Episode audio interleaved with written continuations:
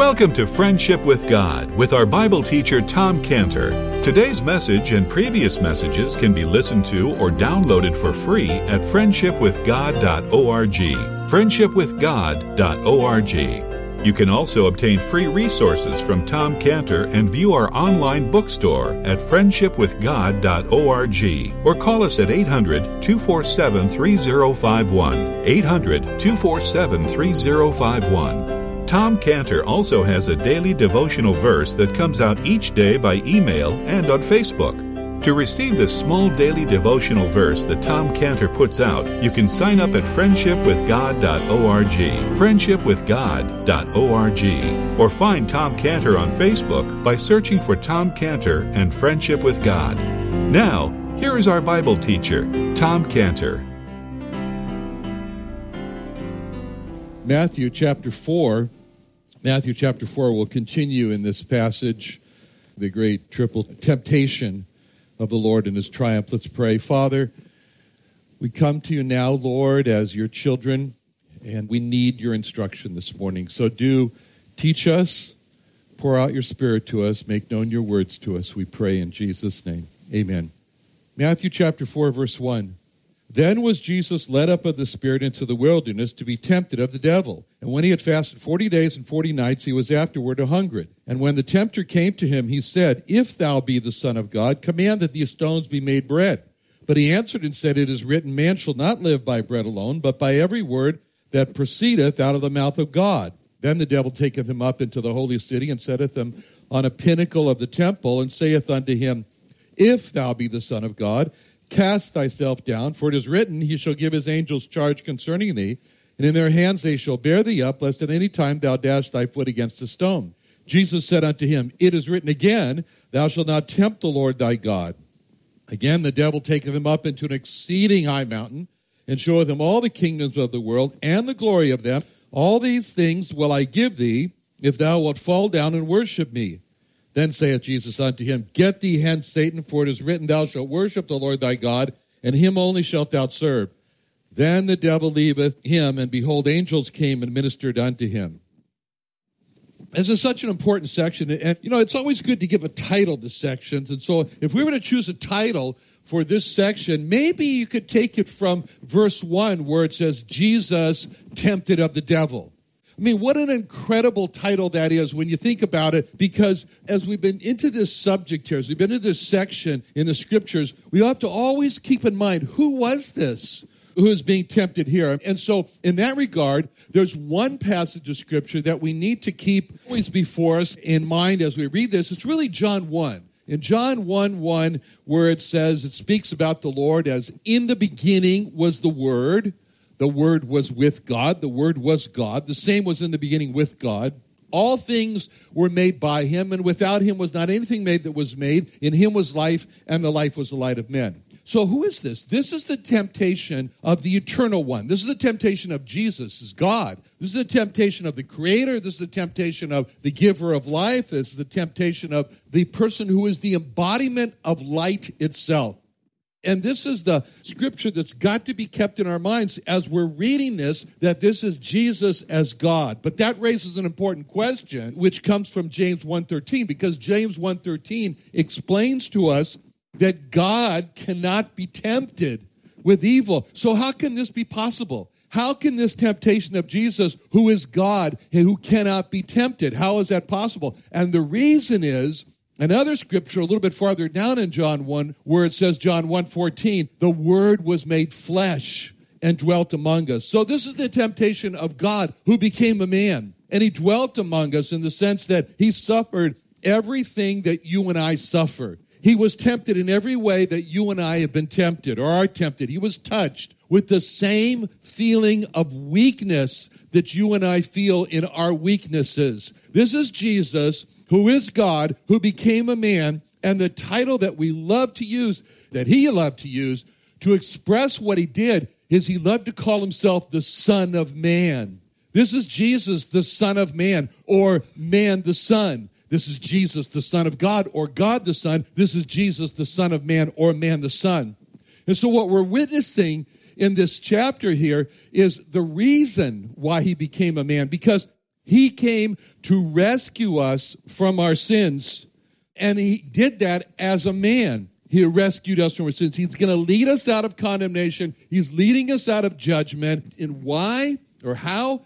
By becoming a man. To lead us as a man out of condemnation. To lead us as a man out of judgment for our sins. So this is a grand relevance to us when we look at this threefold temptation of the Lord, because as we look at these three temptations, we got to always remember if, now it didn't happen, but if the Lord had failed in any one of these temptations, he would have become disqualified to rescue us as a man from our sins. If the Lord would have caved to the 40 day hunger and turned just one stone into bread, you and I would be hopelessly lost in hell forever. If the Lord would have just taken that little step, just to jump off of the pinnacle there, you and I would have no Savior for our sins.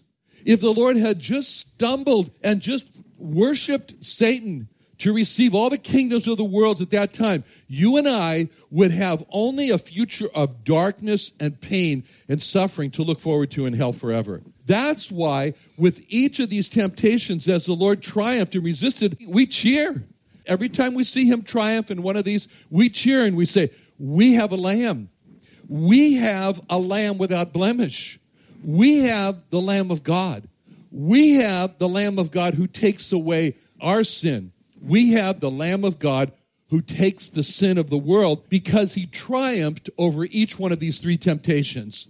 So, what we're looking at here is the temptation and the victory of the Messiah. And this passage shows us openly about also who the devil is. The devil has come right out here. We don't see him, but here he is. He's out here, and we see him as his old activities, we see him all throughout Scripture. We see him, for example, in Zechariah 3 1. There, the word is resist. The devil resisted Joshua. We see him with Paul in 2 Corinthians 12 7, and there the word is buffet. He buffets Paul. We see him in 2 Corinthians 4 4 with the lost, and there the word is blind. He blinds the minds of them which believe not. We see him in 2 Timothy 2.26, and there the word is, the word is snares. He sets snares for the lost in Matthew 13, 19, when it comes to the parable of the seed and the sower, we see him there as snatch. The devil snatches or catches away the word of God. Acts 5 3 with Ananias and Sapphira, we see the devil as the one who fills the heart, fills the hearts with evil. And as we've seen in 1 Peter 5 8, 1 Peter 5 8, the word is walk. He walks about, seeking whom he, he may devour. Now, so we always also, and we read this part, this section here, we have to remember this is the start of the ministry of the Lord. Is the start of it. And significant in his start, as we look at this in verse 1, when it says, Then was Jesus led up of the Spirit into the wilderness.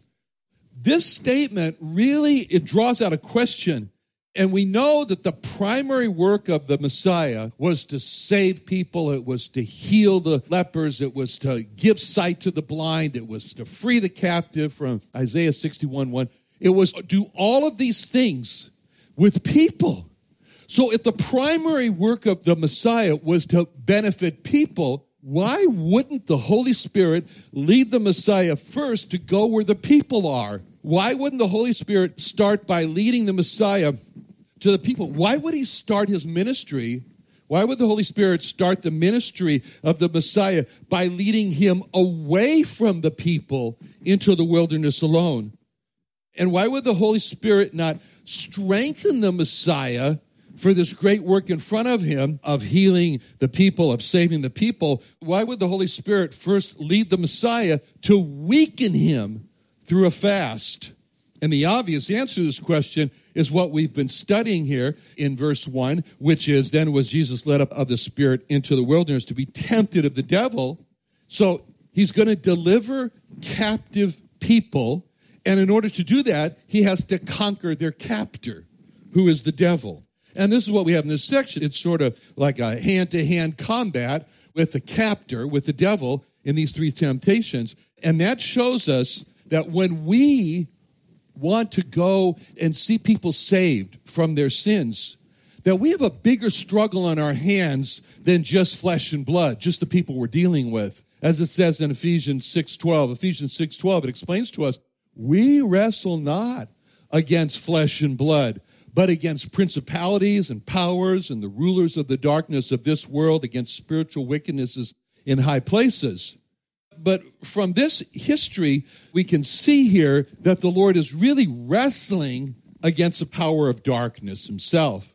And if we're to fulfill our role as deliverers from darkness, then we've got to look at this chapter, this chapter four, as laying out for us who we are primarily wrestling against. But there's another lesson for us when we see how the Holy Spirit first led the Lord first away from the people into the wilderness for these 40 days of fasting to be alone with God. I mean, first of all, fasting is a deep expression. It's a, like a longing. I want to have company with God.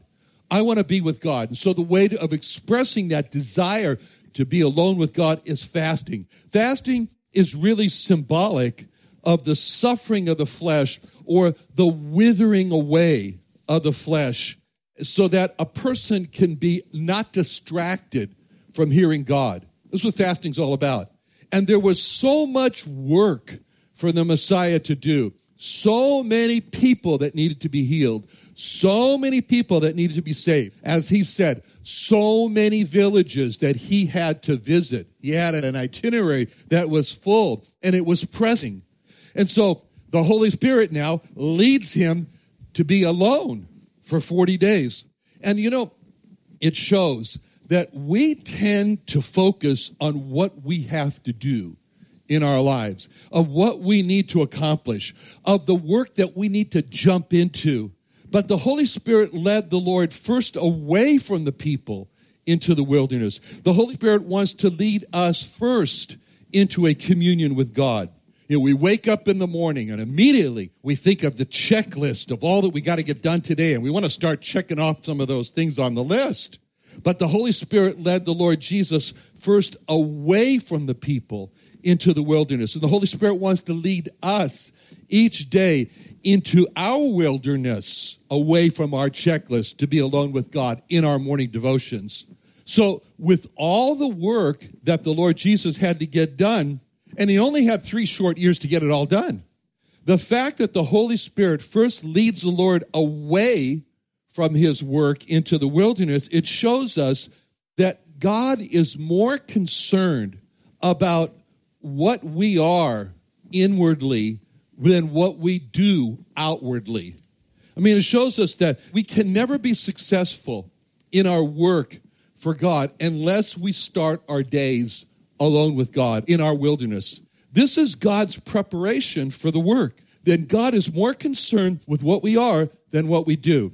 And in describing this tragedy of uh, mistakenly thinking that God is more concerned with what we do than who we are, the Lord described this tragic group of people in Matthew 7:21. In Matthew 7:21, the Lord said, not everyone that saith unto me, Lord, Lord, shall enter into the kingdom of heaven, but he that doeth the will of my Father which is in heaven. Many will say to me in that day, Lord, Lord, have we not prophesied in thy name? And in thy name have cast out devils, and in thy name done many wonderful works. And then I will profess unto them, I never knew you. Depart from me, ye that work iniquity. So this group of people came to the Lord with what they did, and the Lord cast them away. He cast them away not because of what they did, but because of who they did not know. They did not know Him. The Lord is more concerned with our close relationship with Him more than what we do. And that's the lesson that we get when we see the Holy Spirit leading the Lord away from the people was his work into the wilderness to start his ministry for these 40 days to be alone with God. And this is what happened also with the Apostle Paul. The Apostle Paul was explaining to the Roman King Agrippa about his life work. He was telling the Roman king of Agrippa, This is my life work that's given to me by God. And he said to him in Acts 26 15, Acts 26 15, Paul was explaining to Agrippa his encounter with God. And I said, Who art thou, Lord? And he said, I am Jesus whom thou persecutest.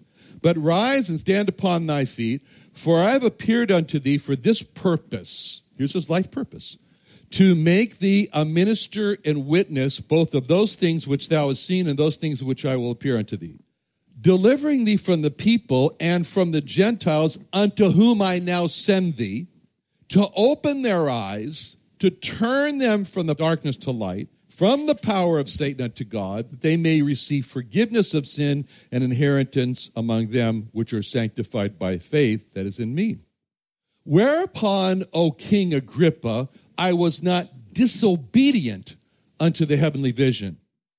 So, God speaks to Paul for the first time. The Lord Jesus speaks to Paul for the first time. And he tells him, Paul, your life work is going to be, you are going to be God's messenger to the Gentiles. You are going to open the eyes of the Gentiles. You're going to turn the Gentiles from darkness to light. You're going to turn the Gentiles from the power of Satan to God. You're going to bring the Gentiles forgiveness of sin. And you can imagine Paul say, that's a big job. And so, you know, Paul would say, okay, that's a lot of work to do in a very short lifetime. I need to get started right away. So what did he do? In Galatians 1:15, he tells us what he did. Galatians 1:15. He said, But when it pleased God, who separated me from my mother's womb and called me by his grace, to reveal his Son in me, that I might preach him among the heathen or the Gentiles, immediately I conferred not with flesh and blood, neither went I up to Jerusalem to them which were apostles before me, but I went into Arabia and returned again unto Damascus. Then after three years, I went up to Jerusalem to see Peter. So Paul immediately goes away to be alone with God for three years before he starts his work. Why? Because God was more concerned with what Paul was inwardly over the work that Paul did outwardly. Now, so far in this passage here, we've studied two temptations. Two temptations, which now brings us to the final one, which starts with the words in Matthew. It starts with the words in verse 8. It says, Again the devil. Again the devil. It's like, oh, again the devil. Okay, and again the devil. So here's two defeats the devil's hat. You know, it's like uh, zero for the devil, two for the Lord, you know. And you'd think that maybe he'd finish his temptations. No, it starts off again. If you look at that word again, it's kind of what our life is going to be like the rest of our lives, in case we didn't know. It's again temptation, one temptation after the other, again another temptation. The devil is going to dog our tracks all the way into heaven, all the way into the gates of heaven. He's going to be nipping at our heels. So, again, a temptation. And this is really the Christian life. The Christian life is really a life of increasing intensity. Increasing intensity. On one hand, as we go on in our Christian life, the intensity of our love for the Lord Jesus grows. Just like the hymn says, since I started for the kingdom, since my life he controls, since I gave my heart to Jesus, the longer I serve him, the sweeter he grows. So there's an intensity in love that grows. That's on one hand. But on the other hand, as we go on in our Christian life, the intensity of our temptations, of the opposition, that grows also. As another hymn puts it, see the mighty host advancing, Satan leading on, mighty men around us falling, courage almost gone. Hold the fort, for I am coming.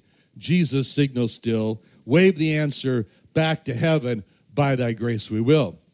So, this word again in verse 8 is very meaningful to us because it shows us that, in case we haven't figured it out yet, that it's going to be one battle after another until we reach heaven's shores. All right, so so far, we've seen how after 40 days of fasting, he's really hungry. The devil tempts him to turn the stones into bread. We've seen how the devil then transported the Lord into Jerusalem, sets him up on this highest point of the temple, and then backs off and says to the Lord, Jump, jump, just jump. Now, let's see what the Lord has here for the last temptation. So in verse 8, again the devil taketh him up into an exceeding high mountain and showeth him all the kings of the world and the glory of them, and saith unto him, All these things will I give thee, if thou wilt fall down and worship me. Again, just like the second temptation, where the devil transports the Lord into Jerusalem, sets him up there on the highest point of the temple. Now, again, the devil transports the Lord to an exceeding high mountain. And just as we saw in the second temptation, there's only one reason why the devil was able or could transport the Lord, and that was because this was a limited power that was given to him by God. And that's the only reason why the Lord submitted to the devil's limited power was because God had given him that limited power. So here the devil goes. He's transporting the Lord into an exceeding high mountain to show the Lord all the kingdoms of the world. Now, first of all, we don't know where this mountain was. We don't know if this is Mount Everest or Mount McKinley, or I'm sure it wasn't Cowles Mountain, but anyway, we just don't know. Probably not the Mount of Olives. You know, that's not very tall. I mean, it's described as an exceeding high mountain. We're not told what the mountain is or where the mountain is. And you know why? Because it's not important. The only thing that's important is an exceeding high mountain. So he takes them up to the, first he takes them to the highest point of the temple. Now he takes them to the exceeding high mountain. All right and he'd take them up there. And what he did was to show the Lord all the kingdoms of the world and the glory of them. Now, if you ask me how the devil was able to show the Lord all the kingdoms of the world, I'll tell you, I don't know, but not important. It's not important because he showed him all the kingdoms of the world, and that's what he did in the glory of them. And that's what's important to know here. But one thing is important is that the devil was able to do that which again shows the limited power that God gave to the devil. Now, kind of think about what he must have showed him there. He must have, I mean, we travel the world and we go to what are essentially ruins and we say, wow, they're ruins, you know. He didn't show him ruins, he showed him the glory of the imperial palaces of Rome. He showed him the wonder of the Hanging Gardens in Babylon. He showed him the beauty of Versailles and, and Paris during the kings and grandeur of uh, all those palaces in Egypt and, you know, Aztecs and Incas and the Macedonians with Alexander the Great and the Mongolian Empire under Genghis Khan, which was a stretch from China and India and Asia. I mean, showed him all of this, all these kingdoms and the glory of them. And it's interesting in verse 8 that it says, the devil showeth him all the kings of the world and the glory of them. Now, the devil didn't show the Lord stones turned into bread, and the devil didn't show the Lord the scene of him sailing down through the air at the temple. But here the devil shows the Lord all the kings of the world. And this makes this temptation different from the others. This is a temptation which is centered on the eyes. It's not centered on the flesh, as in turning stones to bread, satisfy the hungers of the flesh. It's not centered on pride, as think of how you would be seen if you were falling down from the temple and landed safely. But this is a temptation which is really focused on what he saw. And he pulled out this temptation because the devil had successfully used this temptation of the eyes, called this lust of the eyes, temptation of the eyes, in the original fall. And when you look at the original fall, it's very much focused on the eyes when it says in Genesis 3 6, Genesis 3 6, when the woman saw that the tree was good for food and that it was pleasant to the eyes and a tree to be desired to make one wise, she took of the fruit thereof and did eat.